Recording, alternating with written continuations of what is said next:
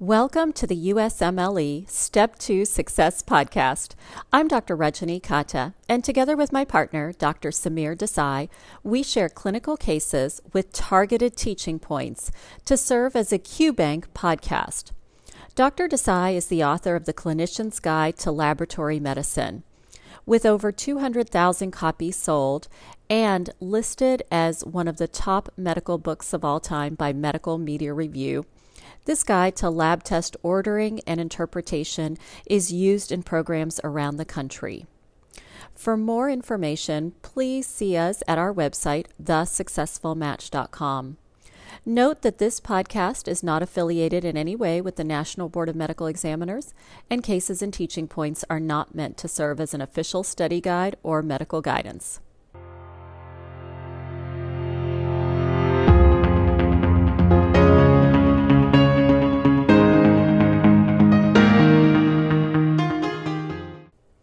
It's 10 p.m. in the emergency room, and you're called to see the next patient. This patient tells you right off the bat he didn't want to come in, but he was in excruciating pain. He's a 35 year old man with a history of Crohn's disease that was in remission. About two hours ago, he had the sudden onset of intense, sharp pain. And it's been going on for the last several hours. And it's so severe that he had to come to the emergency room. He describes it as involving his right lower back and his flank, and it's extended to the right lower abdomen. He's had multiple episodes of nausea and vomiting. As you do the physical exam, you note first that he is writhing in pain on the table. He's constantly shifting his position but there is no guarding. What do you think is the most likely diagnosis here? Is it appendicitis? Is it nephrolithiasis? Could it be experiencing diverticulitis or cholecystitis? What is the best initial laboratory test to perform here? Would it be a CBC or a comp metabolic or a C reactive protein or a urinalysis? Well, the diagnosis for this patient here is nephrolithiasis, aka kidney stones. He notes several symptoms that are really characteristic of kidney stones. The first is the acute onset of flank pain that may involve the lower back and may also radiate. The pattern of radiation depends on the location of the stone. One of the key features is that wherever it is in that system, it causes pain, intense, sharp pain. And it might radiate to the upper abdomen or the lower abdomen. It may also radiate to the genitals. So, again, it depends on the location of the stone within the system. You should look for costovertebral tenderness. That's very typical. If the pain is extending to the genitals, although the patient experiences severe pain, the genitals themselves will appear normal. One of the other key clinical features is that this patient was writhing in pain, but he wasn't guarding. So, that right there is taking you away from things like appendicitis and diverticulitis, in which the patient typically is trying to avoid movement. With kidney stones, however, one of the key features is that they are constantly moving around, trying to shift and find a comfortable position. He did report nausea and vomiting, but one of the things to remember with kidney stones is that nausea and vomiting is extremely common. And it's not actually due to the intensity of the pain. It is felt to be due to the shared origins of the nerves. And so it's reported that up to half of patients with kidney stones will also experience nausea and vomiting. Note also that this patient was a 35 year old man. That's a typical age range, so it's said to be sort of the working age population, and men are affected more commonly, so 2 to 1. What about the best initial laboratory test? Well, the best initial quick laboratory test would be a urinalysis. And what are you looking for? Well, you're looking for several things, but one of the most important things is hematuria. And it might be clinical, but a lot of times it's microscopic. But you should be able to see that in 85% of cases. You will also have the opportunity to check the urine pH, to check presence of bacteria, urine culture, um, especially if you're suspecting a UTI. Now, the other tests will be helpful and useful and are necessary, especially BUN and creatinine to check renal function, levels of calcium and uric acid, and certainly electrolyte status. Now that you're thinking that you're dealing with kidney stones, what would be the best initial imaging test? Would it be an IV pyelogram? Would it be a CT of the abdomen and pelvis without contrast? Or would it be an X ray? Well, of those options, the most sensitive and reliable test is the non contrast CT scan. Another benefit of the CT scan is that it will also tell you about potential obstruction because you're very concerned about obstruction of the urinary tract here. An x ray might be okay in certain situations, but it does have a certain rate of false negatives. An IV pyelogram would take hours to perform, and it's not needed for the diagnosis because you can do the CAT scan without contrast. Now, one of the things to remember is that sometimes this is a urologic emergency. When would this constitute an emergency? Well, I want you to think about any clinical signs or symptoms that they mention that might lead you to think of either infection or obstruction. So, if you have fever or evidence of a UTI, especially with symptoms that suggest that you have an obstruction, these patients can develop pyelonephritis and sepsis. And this is a urologic emergency because these patients need urgent decompression. It's also really important to treat this as an emergency if they have a kidney at risk. So, for example, if they have one kidney, or they have a history of renal failure, or if they have a transplant kidney, any of those with signs of obstruction is considered a urologic emergency. So now you have your clinical features that are really suggestive of kidney stones. You've demonstrated hematuria, so even before you have imaging, what would be the most appropriate step? Would it be IV morphine? Would it be IV ketorolac? Or would it be a urology consult? Well, once you have clinical features that really are suggesting that diagnosis of kidney stones. And certainly, once you've demonstrated hematuria, your first goal is to treat the patient. And that means focusing on pain relief, on hydration, and on antiemetics. So, of these three options, you're thinking about pain relief your best option would be Ketorolac.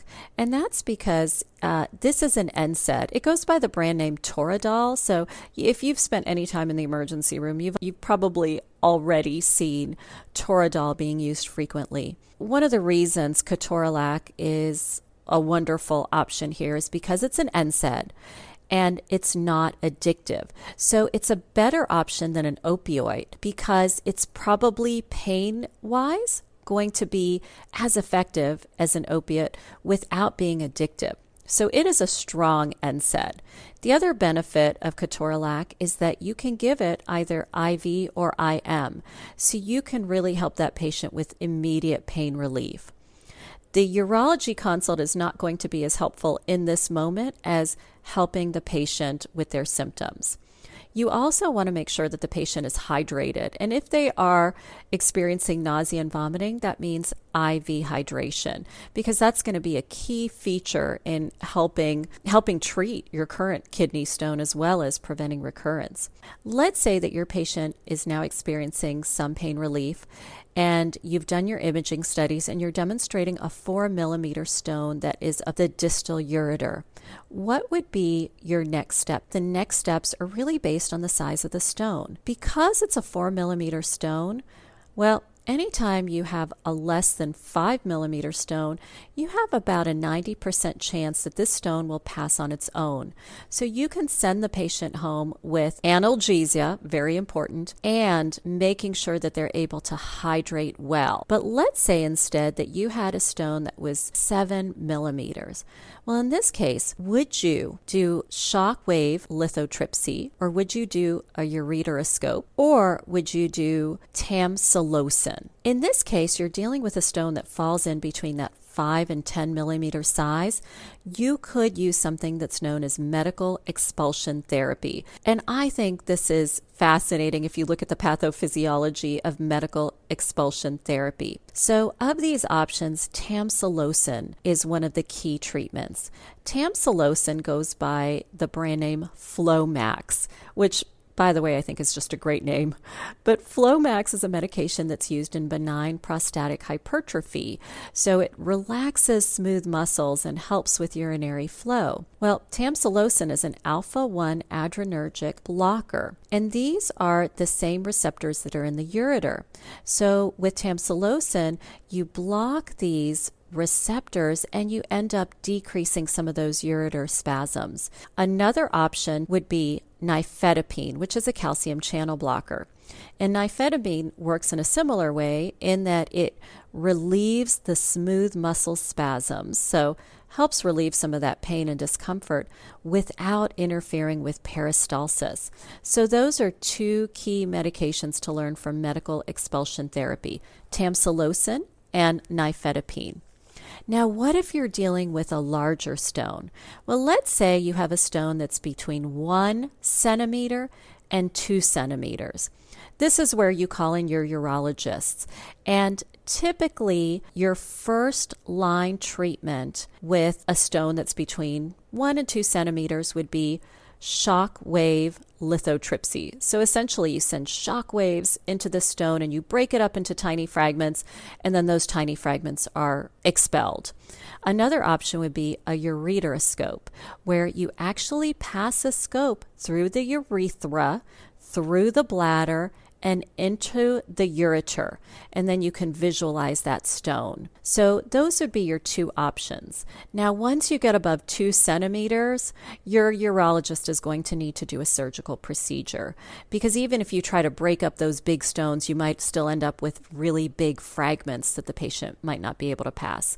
So, above two centimeters, you're looking at surgical procedures. So, I want to ask you an additional question why did this patient have a stone in the first place? One of the key features here I want to go back to is that this was a patient with Crohn's disease. So he, let's say he had that four millimeter stone and he passed it spontaneously. What would you do next? Well, the key here is to figure out why the patient had the stone so that you can prevent recurrence.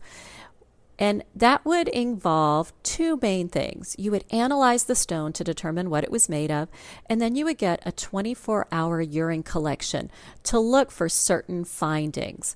And in our patient with Crohn's disease, what is the most likely cause of the stone? Well, it's likely related to increased oxalate in the urine. So let's go back to the pathophysiology of kidney stones. There's three main areas to be aware of here. One of the main causes of kidney stones is decreased urine volume. The second important pathophysiologic feature is an increase in urinary acidity. The third factor to know about is that you might have changes in urinary levels of certain compounds. And Dr. Desai's book, The Clinician's Guide to Laboratory Medicine, has a really nice table of what to look for when you're looking at your 24 hour urine collection. There are some good additional potential board questions related to the pathophysiology of kidney stones. So, what I'm going to do is create an episode part two for this to go over that in a little bit more detail because it's going to be important to learn more about calcium, oxalate, uric acid, and citrate, along with the risk factors for each of those, along with the treatments for each of those, depending on which one. So, our patient, luckily, is going to do well. He's a 35 year old man with Crohn's disease. So he has got small bowel malabsorption issues, which puts him at risk for increased levels of oxalate in his urine. So he might actually develop recurrent kidney stones. He presents in a really classic way the sudden, sharp, acute onset of really intense pain that's been going on for two hours, so intense that it's bringing him to the emergency room. And it is on his flank and it is on his right lower back and it is on his right lower abdomen. And that pain, it really depends on where the stone is in the system. He's also had multiple episodes of nausea and vomiting, which is really typical. And one of those key clinical features is that he is writhing in pain. If you think about your patients with appendicitis, let's say, they're going to be guarding their abdomen, they're not going to be moving around. Your goal is to make him comfortable. So the goal is pain relief and IV hydration, and antiemetics. You're heading towards a non opiate pain relief, and so you're looking for a very strong NSAID that you can administer quickly. So that's your ketorolac, also known as Toradol, and you can give that IV or IM. And we know that one of the key risk factors for kidney stones is dehydration, so you're going to make sure that this patient is hydrated. And then, of course, antiemetics for the nausea and vomiting. Your next steps are based on the size of the stone. If it's less than five millimeters, 90% chance that he's going to pass out on his own. So it's just a matter of outpatient hydration and pain control. But if it's 5 to 10 millimeters, this is where you're going to add medical expulsion therapy. And that could be either with tamsulosin, which is an alpha 1 adrenergic blocker, or you could use nifedipine, which is a calcium channel blocker. Now, let's say you have a larger stone, you're looking at one centimeter or above. This is where you need to get your urologist in to do a procedure either shockwave lithotripsy to blast that into smaller fragments or a ureteroscope to pass a scope and to locate and treat the stone that way. If it's greater than two centimeters, though, you've got to use your surgical procedure. Now, finally, the last part of kidney stones that you need to learn about is some of the pathophysiologic features. So, in our patient in the emergency room, you could do a urinalysis and you could look for hematuria. You're going to see that in 85% of patients, and it might be microscopic or it might be macroscopic. You're also going to be able to check a pH and you're going to do um, be able to check for bacteria and a culture because we know that if you have a UTI, that puts you in a different risk category. In terms of imaging, you can actually see these stones on a CT of the abdomen and pelvis without contrast. Now, once you've gotten the patient taken care of and you've got your testing and your imaging, and you're also going to have to do blood testing because you do want to check for renal function and electrolyte status and levels of calcium and uric acid. Now you're thinking about how to prevent recurrence of these stones. And that's where you really need to think about the pathophysiology here. So, if you have the stone, you're going to analyze the stone. You're also going to do a 24 hour urine analysis, and you're going to look for several markers. When you think about the pathophysiology, three main factors a decrease in urine volume, a major factor, an increase in urinary acidity, also very important, and then finally, changes in urinary levels of certain compounds. And the four compounds to really learn well would be calcium in the urine, increase in calcium in the urine, increase in oxalate in the urine, increase in uric acid in the urine, or decrease in citrate in the urine. And for each of these four, it's important to learn what are the risk factors for developing that, and then what are the treatments that you would use. I can see those as being great board fodder. And then finally, remember struvite stones, magnesium ammonium phosphate, exclusively associated with urease producing bacteria in the setting of a UTI, such as with Proteus or Klebsiella or Pseudomonas. So, luckily, you're able to give your patient ketorolac, IV hydration, control of his nausea and vomiting. And then, because it's a four millimeter stone, he's going to be able to pass this at home.